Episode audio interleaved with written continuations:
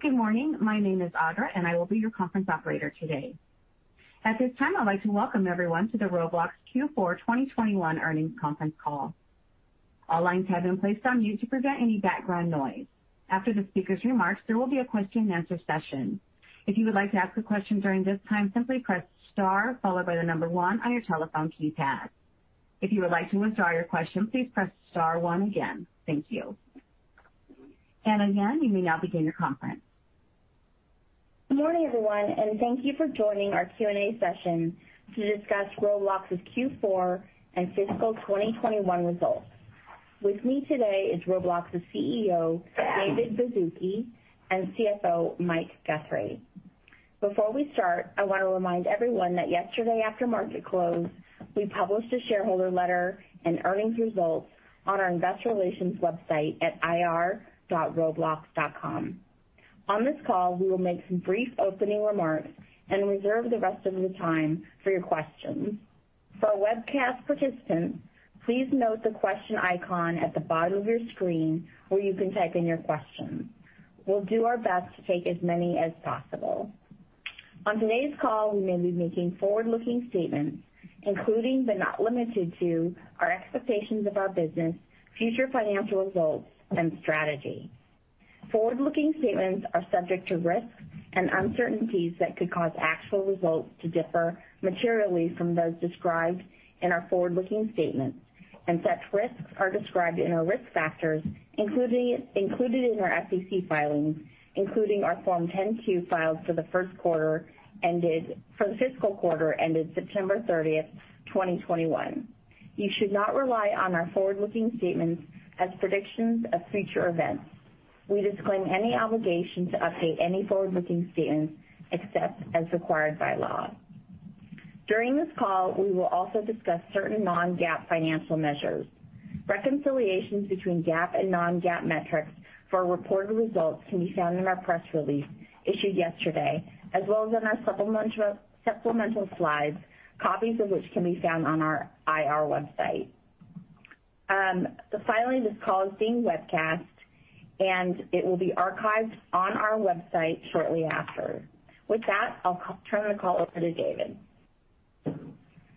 Thank you, Anna. This is David Baszucki, and I'm joined by Mike Guthrie this morning. We'd like to welcome our Roblox community and our investors, both large and small. Uh, great to be with you all today. And we're wishing uh, you and your families all the best as hopefully we're emerging from COVID. Last year at this time, we were heavily buttoned down. Today, we have many of our Robloxians live in the office. We appreciate your partnership as you're joining us in our mission of bringing 1 billion people together with civility and optimism around the world. A couple quick highlights before we dive in with some additional facts that were not shared in our shareholder letter. In addition to our January user growth, our 17 through 24-year-old segment in January grew 51% year-on-year, which is a wonderful validation of our vision to bring people of all ages together on our platform. And internationally, in addition to strong growth in Asia Pacific, Latin America, and Europe, two countries that we have a lot of focus on, Japan and India, both grew over 100% year-on-year, which is wonderful for us. Uh, as we start to look at expanding the uses of Roblox, our community fund is live, and we have, as we've announced, some exciting partnerships, including with FIRST Robotics.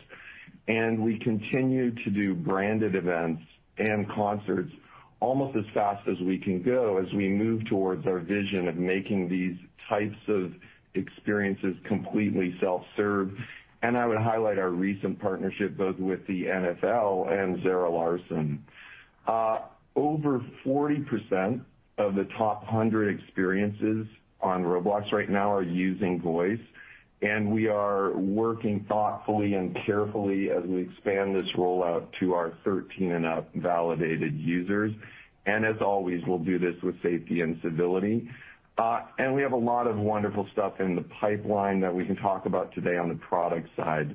Um, with that, just like to highlight our core value is always safety and civility, and it's where we put our primary focus. And with that, I'll hand it over to Mike Guthrie to see if he has any opening remarks. Thanks, Dave. I just want to one addendum to something that Dave said. In addition to the high rate of growth in 17 to 24-year-olds, Uh, that age demographic did comprise 20.5% of all DAUs in January. So it's not as though it's a small segment for us. It's a it's a large segment, and it's growing quickly. Um, as Dave uh, also mentioned, we're basically seven quarters into COVID. The first four quarters, our business grew dramatically, and we had uh, quarters in which our top line was tripling year-over-year, and even in Uh, this time last year, it was 2.6x what it had been the year before. So we're obviously lapping some fairly significant growth. What we do know for sure um, is that we're jumping off into 2022 and into a period where the hope of the world is reopening in a place where we just have never been bigger or better positioned. We are at peak users on the platform. We are at peak engagement, having been over 4.2 billion hours uh, and over 4 billion for the first time. We have never had as many payers on the platform. Most importantly, we've never shared more of the economics with the developer community and had a stronger set of incentives for developers to build amazing content. We've never worked with more artists on the music side or brands uh, on Roblox. And last, and certainly not least, we have never had more incredibly talented product and engineering professionals in our company excited to build amazing things over the next few years. So we couldn't be more excited about jumping into 2022 and beyond, and we really look forward to taking questions this morning. And uh with that, I think we'll open it up. Over to you, Audra. Thank you. And at this time, I would like to remind everyone, in order to ask a question, please press the star followed by the number one on your telephone keypad. We'll go first to Mike Ng at Goldman Sachs. Hi. Good morning. Thank you very much for the question. Um, I was just wondering if you could talk a little bit about uh, your view on the impact of uh, gift cards in the uh, quarter, particularly in December, and how that may have impacted January bookings. Thank you very much. Hey, Mike. Thanks for the question. Um, we had a huge Q4 in gift cards. Gift cards grew incredibly quickly. What we've learned is that it's an incredible channel. It's very powerful. Getting gift cards in front of more people um, as they're uh, in the physical world is a high priority for us. And we just grew at a really accelerated rate in the gift card business in December. Um, Because it's such a great gifting item, it's certainly possible that users came into January with uh, Robux balances. Um, we've been doing a little bit of work inside the company trying to figure that out. I don't have enough good data to suggest that there might have been some deferred purchasing in January, so I really don't want to make that statement. We're going to continue to do some work, but what you should take away from this is um, our um, our prepaid card team Uh, looks at the stored value product as a really exciting one, and we're going to be putting quite a bit of resources behind growing that in 2022. Thanks. Great. And if I could just have a quick follow-up. Um, could you just talk a little bit about um, how you see the bookings growth evolving throughout 2022 and then into 2023? Thank you. Yeah. Thanks, Mike. I mean, yeah, we we you know we don't give formal guidance, as you know. I always look variety of data, but I look at our bookings uh, charts and our DAU charts a lot, and I look at them over you know like a 12-quarter period. And obviously, on an absolute basis, the business has been you know really up and to the right over the last, well, 12 quarters and even before that.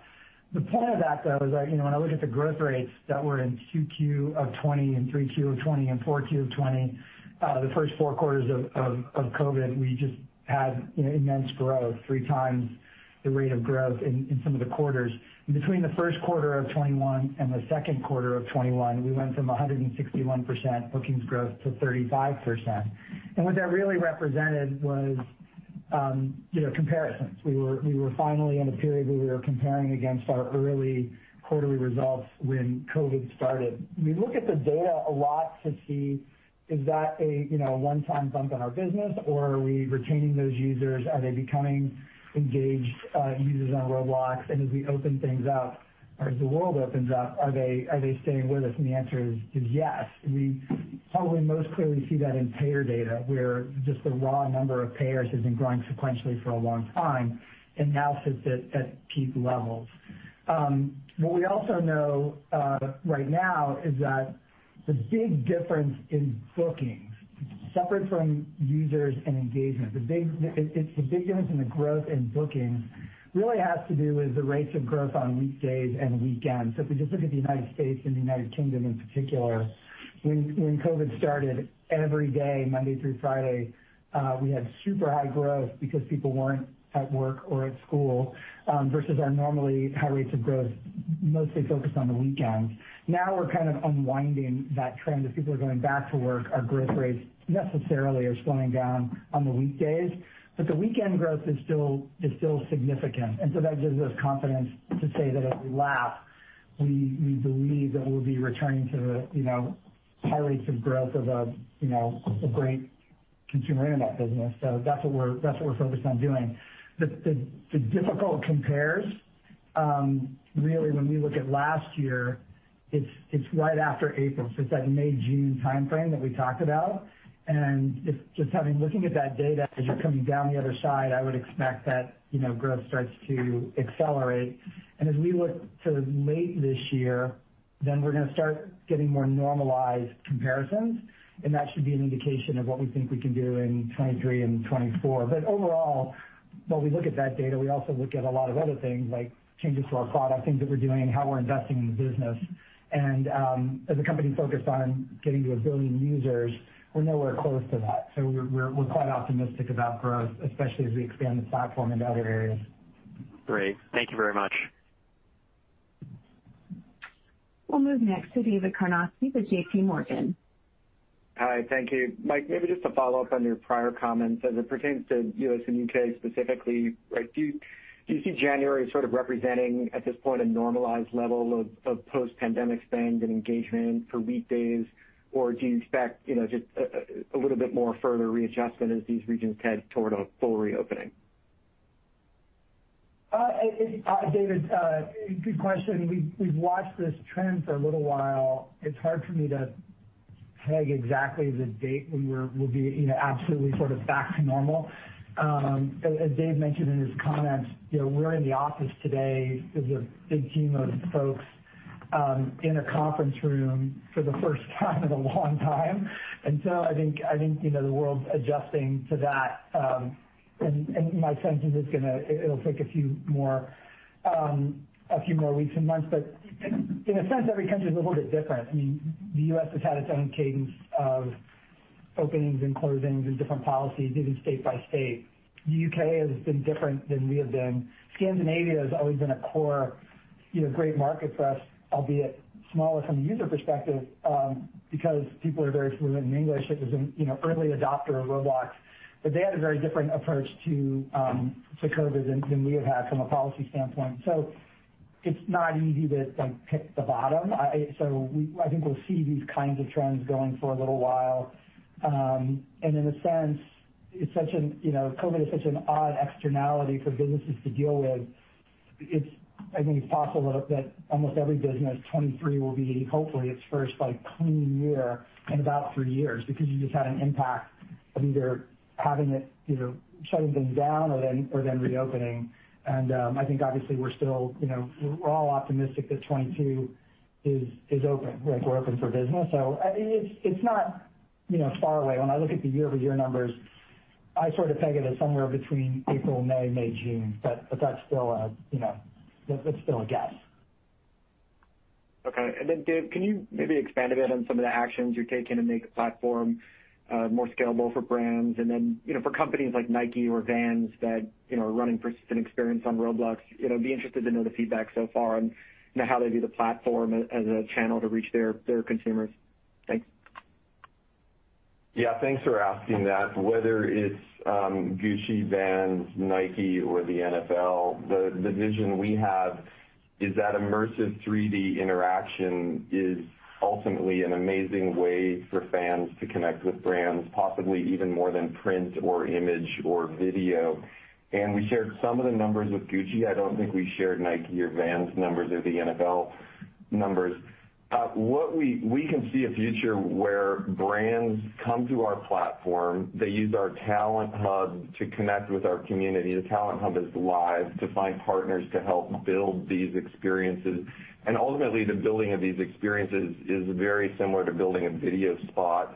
We are working now additionally in ways for brands and artists to validate their accounts, so we know it's the real brand or artist, so that they can boost Uh, traffic internally to their destination if they want. So on a single day, for example, they can use facilities on their own without a partnership uh, with us to boost traffic to those experiences.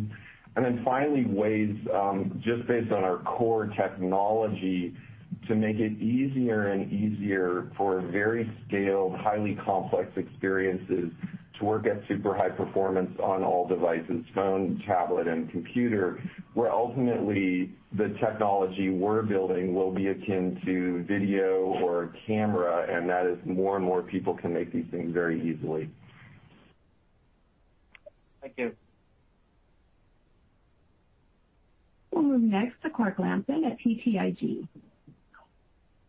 Hi, thanks. Good morning. Um, I have a quick question on user growth and the impact that international mix is going to have as that you know, sort of grows over time. I was wondering if you could help us think about you know, how much localizing the Roblox software and developer kit has on growth. You know, I think you guys cover a little over 40% of the world's population in their native language, and I'm curious how that's benefiting you know, consumer onboarding, developer growth, velocity of creation, things along those lines.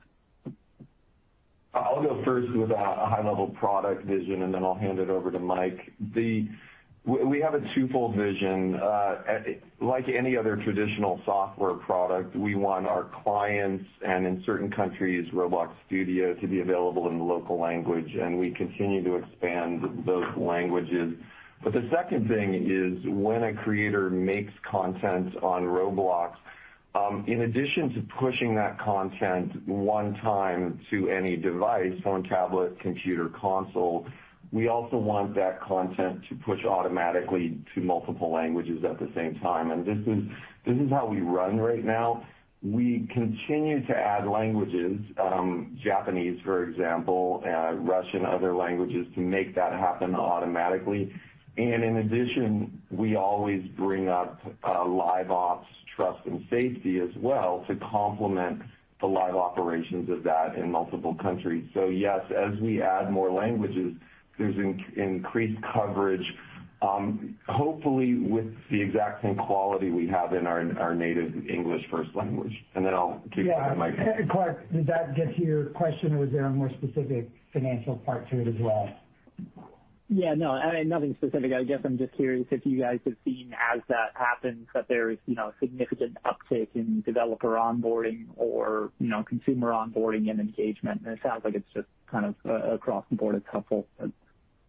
Yeah, that's right. I mean, we do look at data where we look at what we call affinity. So is there a local affinity for content in that language? And there generally is, which means hmm. to the extent that we are successful in growing uh, a local developer community in those markets, that content will probably find a really receptive market.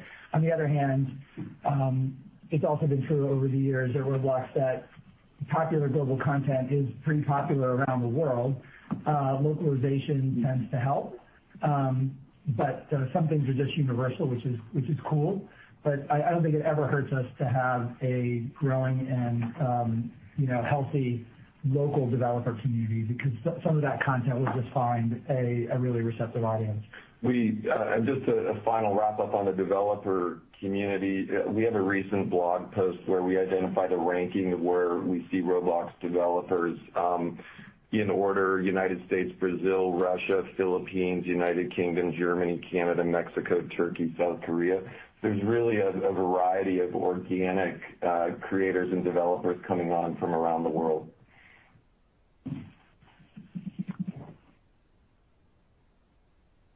Next, we'll move to Brian Nowak at Morgan Stanley. Great. Thanks for taking my questions. rather than talking year-on-years, I think it could be helpful to talk about sequentials a little bit, just given sort of the noise in the year-on-year comps.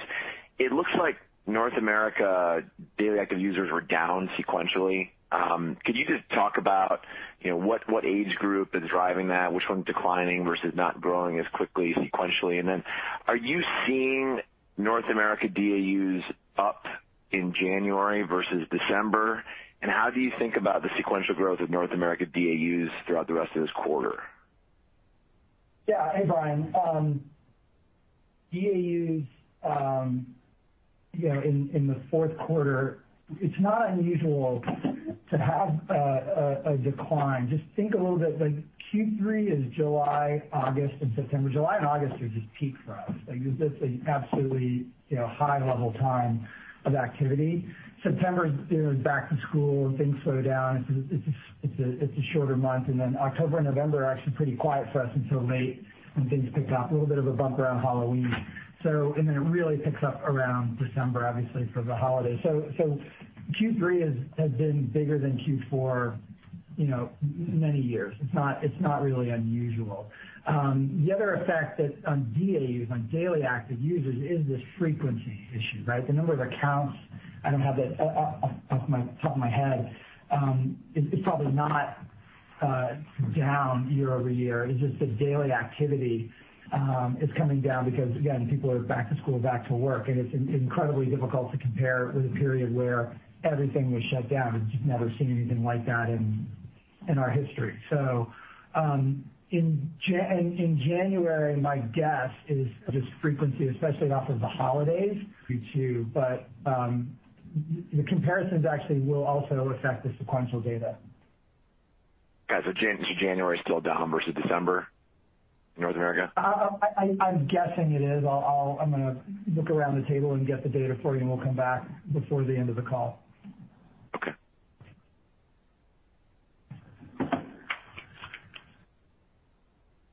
We'll go next to Brandon Ross at LightShed. Hi. Thanks for the questions. I have a few. Um, first, as we try and sort through this um, noise that COVID has presented, if you look at it on a two-year basis, U.S. DAU growth is, um, the CAGR is like 25%. Um, should we expect that number to be similar as we approach like real normalization going forward? Is that is that a good way to think about user growth on a normalized basis? In the U.S.? In the U.S., yeah. Uh, I don't know specifically if 25% is the right number. What's going to happen over the next few years is that number is going to be defined much more by an older user base. So for example, right now, um, you know, if I get back to Brian's earlier question, my strong sense is that 17-24 is actually not down sequentially, and we know the year-over-year growth rates are really substantial. In the U.S. market, generally generally what you're seeing right now, and what we expect to see over the next few years, is that growth will be defined primarily by older users. And those numbers, you know the older user base, if I look at 13-16 and 17 to 24, those growth rates are pretty high right now. Um, nine to 12 and even U9, we have a huge user base there, but we also have a very high percentage of the population. So we've been incredibly successful. Our strategy and expectation with that market is to continue to penetrate that market, but we're getting to points where obviously, uh, additional penetration is going to be hard to do because we have such a good foothold. And our focus will be to make sure that we don't lose that market, we're continuing to you know that we continue to focus on what is in our core market. But growth is going to be driven by older users, and that will be Um, when when Dave talks about the percentage of uh, experiences that are aged-up experiences or the percentage of experiences where we have voice, those are age-verified older users. Those are the kinds of things that are going to drive growth in the United States. Now, you know, again, you look at our numbers right now, growth is also being driven outside of the United States at pretty aggressive rates, and that's just necessary, right? We're Um, fortunate to be growing in Asia Pacific, Latin America, parts of Europe. So so overall, if I cut it into pieces, the slower growth will be core markets, U.S., the core age demographics in the U.S., the under 13, high growth and aging up. And then really, we should be high growth in the rest of the world for quite a while. And I'll turn it back over to David if he has a comment. Yeah, I just want to highlight uh, one other. Um, You know, for a long time, we were a monthly active user company, and we don't share those results, I believe, publicly. But those numbers highlight a traditional type of behavior on Roblox, especially weekend behavior, where those numbers are supported by weekend behavior. As we move to DAU behavior, and Mike has shared that, um, we capture um usage on every day. One thing to note, a lot of the product vision that we are working on right now for Roblox, in addition to engagement, is the DAU-type product behavior, spontaneous communication, voice communication, faster frequency of the product. So so there are a lot of product um, functionality things that we're working on that in a world where um, MAUs were growing, we would expect uh, DAUs to grow even faster based on that product functionality. And then Brandon, before your next question, sorry, I just want to respond to Brian's last question. So Brian. Sure. Uh, DAUs in January are, in U.S. and Canada, are up sequentially in January over December. It's actually a pretty nice bump. So just to just to close out your prior question. So Brandon, sorry, back to you. Before I get to a big picture question, just kind of extrapolating from what you're saying, um, overall, are monthly active users in the U.S. and more established markets continuing to grow despite the decline in DAU, Um, as it's been less of a daily habit moving to the weekends? Um, yeah, it probably is, although the other trend, we'll have to go back and look at it. We're not it's very difficult for us to report that number and answer your question because we know we have uh, duplicate accounts in that number. So it doesn't really do me a lot of good to give you that number if I'm not totally confident. However, what I will tell you is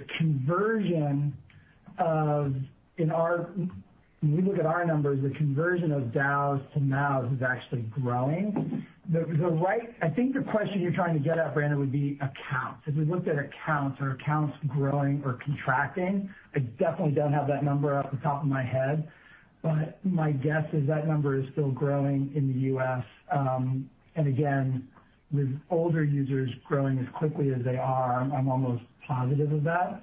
So that's the number that we can go back and take a look at. Um, the MAU number, because it includes alt accounts, is just a little more complicated. But we know the conversion rate is going up, so that is good. Um, there is a frequency there. It's just a frequency compared to a period of time, I don't mean to sound like a broken record, where everybody was locked down. And so it's very, very hard to compare to a period where people weren't leaving the house, Um, and really didn't have a lot of alternatives, yet we're still quite a bit bigger than we were then. So that's really the thing that we're working through right now. Okay, great. And then you talked in the letter about learning a lot from the brand experimentation on the platform. And as you look at the brands um, that have um, built experiences for your platform, which ones do you believe have been the most successful experiences, and why? What does it take for a brand to succeed on Roblox right now? I would start by saying I think we love all of our children equally. I don't like to say every brand is uh, that. We're so early. I'm going to let David answer this question, but it's just so early. We do love seeing the experimentation.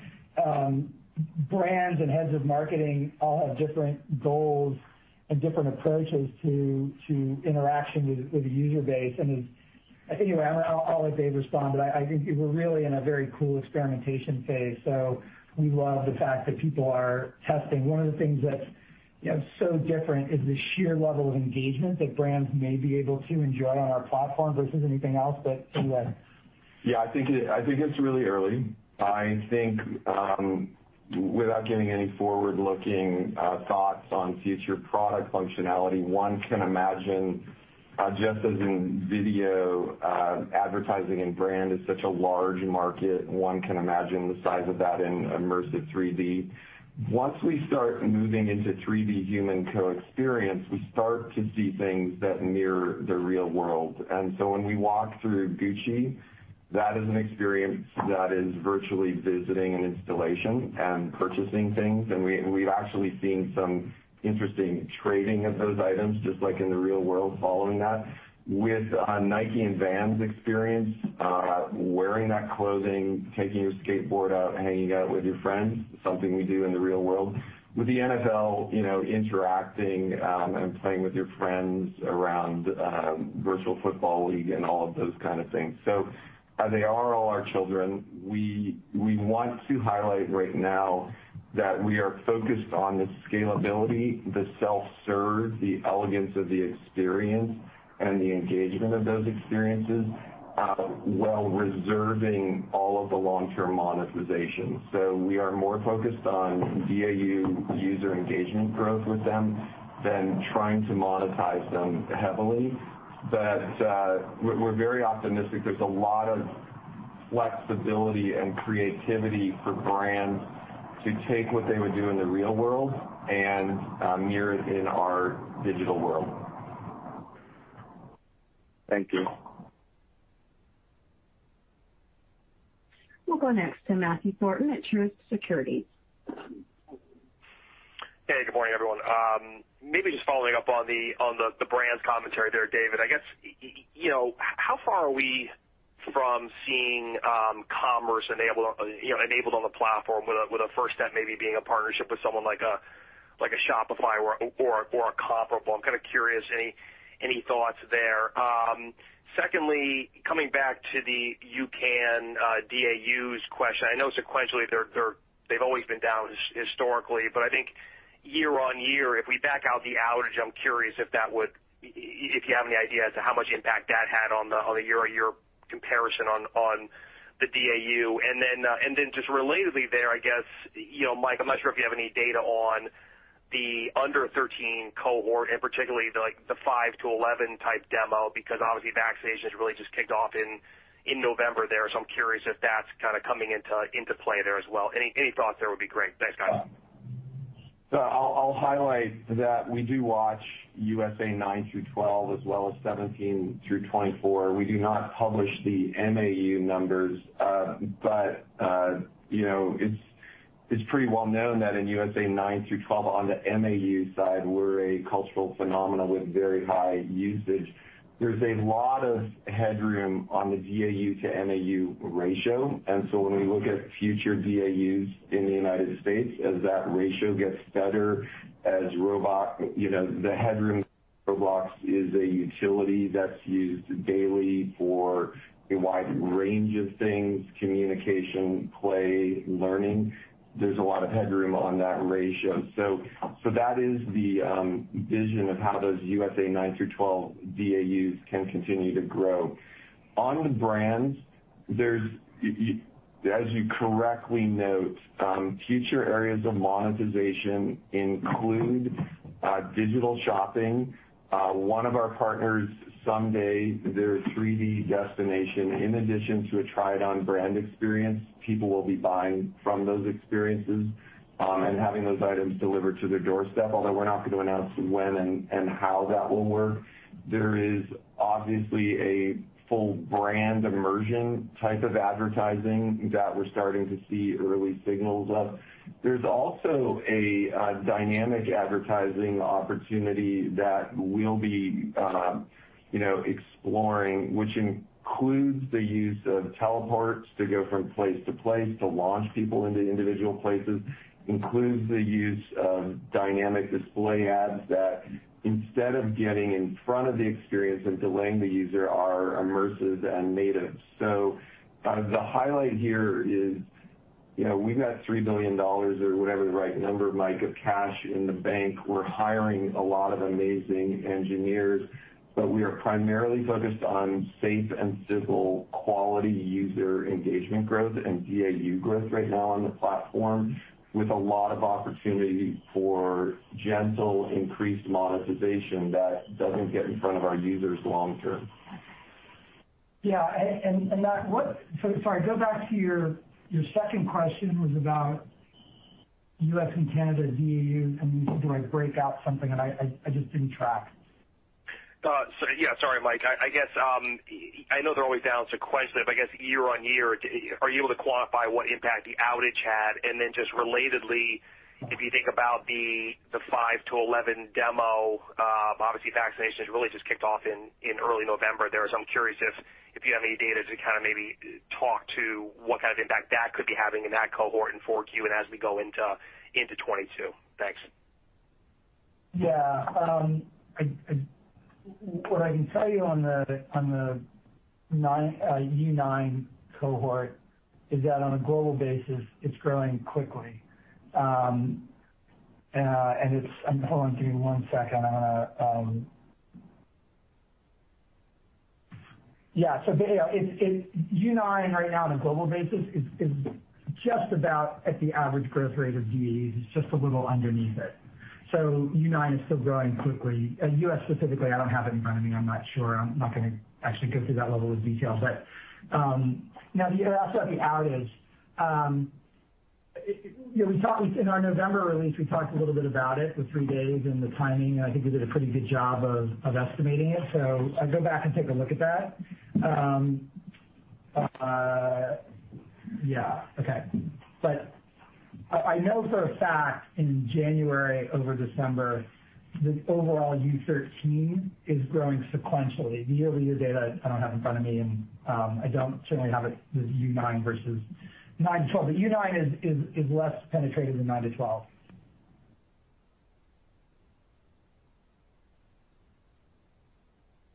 We ask that you please uh, limit yourself to one question for the remainder of the call due to time constraints. We'll go next to Bernie McTernan with Needham & Company. Great. Um, thanks for taking the question. Um, Mike, I was wondering, you know, I appreciate the breakdown between weekends and weekdays. I think that's really helpful. Is it possible to give a number for what weekends grew at in either 4Q or January for bookings? There is not. But thank you for asking. I'm just not going to get into that. Should I maybe slip in another one then? Yeah, go ahead. Yeah. Um, I and I understand you want to keep the friction low for brands to experiment on the platform. Um, what's the signal you guys are looking for, though, to know when the right time to focus on monetization really is? Uh, with brands, when is the right time to turn on monetization? Yeah. I'll give you a quick overview, and then I'll let Dave talk more about it. Um, it's incredibly subjective. Right now, last year we had 12 great successful brand experiences. In the beginning of this year, we started off at a higher rate. I think the metric for 2022 is the sheer number of great brands that just do something with us so that they're looking at the platform and experimenting. And as we watch what they do and how they do it and the value that they get, then I think we can start having those discussions. Um, I think to do it otherwise would be to add a lot of friction, require long negotiations, really slow down uh, that part of the platform, which I think would be a real mistake. I've had conversations in the last few weeks and months with um, some of the developer community. Um, many of them are getting very very sophisticated. Uh, these developers are really building sophisticated businesses. They're not just hiring developers, they're hiring business people. They look at the brand opportunity, they're really excited about it. Um, uh, the recent uh, brand experiences are built by our community, and they're really excited about that that opportunity. Um, the economics of that um, is uh, is a great pairing to what they're doing on their other creations and building of gaming experiences. And so we want to let that really grow organically, rather than try to cut that off and slow it down. Yeah. And then this is Dave chiming in on uh what you might see, once again, without giving any date. That is a functionality on our platform that supports both brands and developers. For developers, we're seeing more and more VC-backed developers developers taking a bigger risk. And many of these developers, just as they do in other markets, want to initially bring uh, people to their experience as they test, as they grow, and uh, boost themselves. And so we have a primitive system on our platform. We are refining that so that it's much more sophisticated. That um, concept of um, boosting and really essentially paying to bring people to a destination in a nice way is very similar to a brand in a traditional TV spot, where they want to make sure they get a certain number of eyeballs on their, in this case, video, but in the future, in their 3D immersive experience. So you will see us working on ways for brands. If a brand wants to predictably have 5 million people in a week, for example, come to their experience at some point, and once again, I'm not sure what the right number is, whether it's 100,000 or whatever, have a way to do that and guarantee they can bring that type of exposure. We'll go next to Drew Crum at Stifel. Okay, thanks. Hey, guys. Good morning. Um, several larger entities have expressed ambitions around or an intent to develop a metaverse. Um, as you reflect on last year, did you find that this competitive push created any challenges for Roblox, including your ability to recruit and retain intellectual capital? And would you anticipate this changing in any way in 2022? Thanks. Yeah, I'll comment on this. The metaverse concept has been around for 30 years, and this has been a consistent arc from the initial mention in Snow Crash uh, through some products in actually the early 2000s through Roblox. We've been doing this for 16 years. We have a cool a bunch of things that are really foundational to us, including being a 100% UGC platform, a foundation on safety and civility, and uh and really a company based on innovation. We've seen absolutely zero friction on the recruiting side as we continue to grow and um you know show our vision of where we're going here. And next we'll move to Omar Dessouky at Bank of America.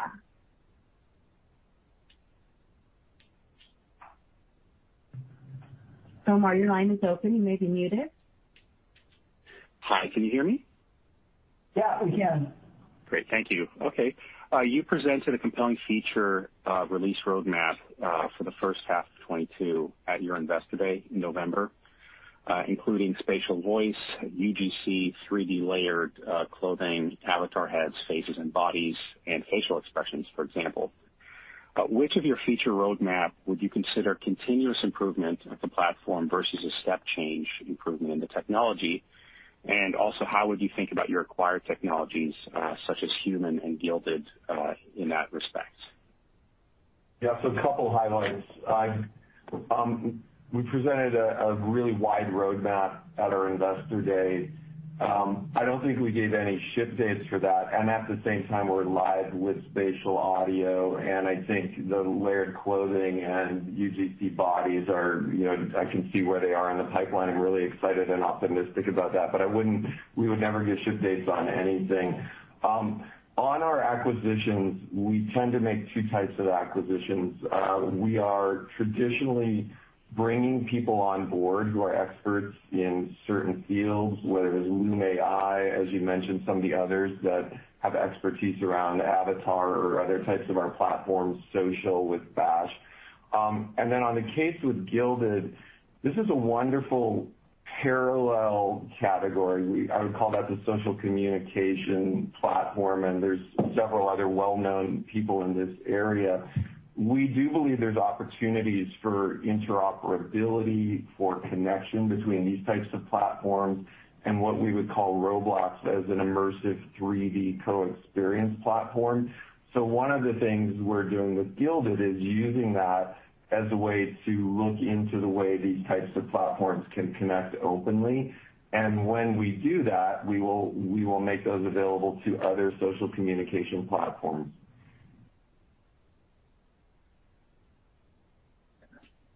And we have no further questions in the phone queue. I'll turn the conference over to Anna for the web questions. Uh, great. I think we've got time for one more from Andrew Uerkwitz from Jefferies. Uh, Dave or Mike, can you discuss spending trends relative to new users versus repeat, and by international versus U.S., Canada? Sorry, spending trends? Mm-hmm. Oh. Oh, so say again, new users versus? User spending. Versus international. Yeah. New users versus repeat. Yeah. International versus U.S., Canada. Yeah. Um, uh, payers uh, tend to, over time, increase their rates of payment, and new payers always tend to be on the low end of monetization. So um as we add new payers, they tend to come in low and grow over time as a cohort. Um, Returning payers are pretty predictable. Um, as a cohort, they tend to grow really consistently for very long periods of time. So we have really high payer retention um, on the platform. And um you know, oh It's been true for forever that the new payers are dilutive to the overall monetization, while the existing payers are continuing to add. Uh, international um, monetization, it very much tracks GDP per capita. You look at the wealth effects of countries, and the spending will look very very similar. Um so if you took the U.S. as a unit of one, then look at GDP per capita in the other countries, and you'll probably have a pretty good sense of where monetization is around the world. Great. Audra, I think that wraps it up for us. Thank you. And that does conclude today's conference. Thank you for your participation. You may now disconnect.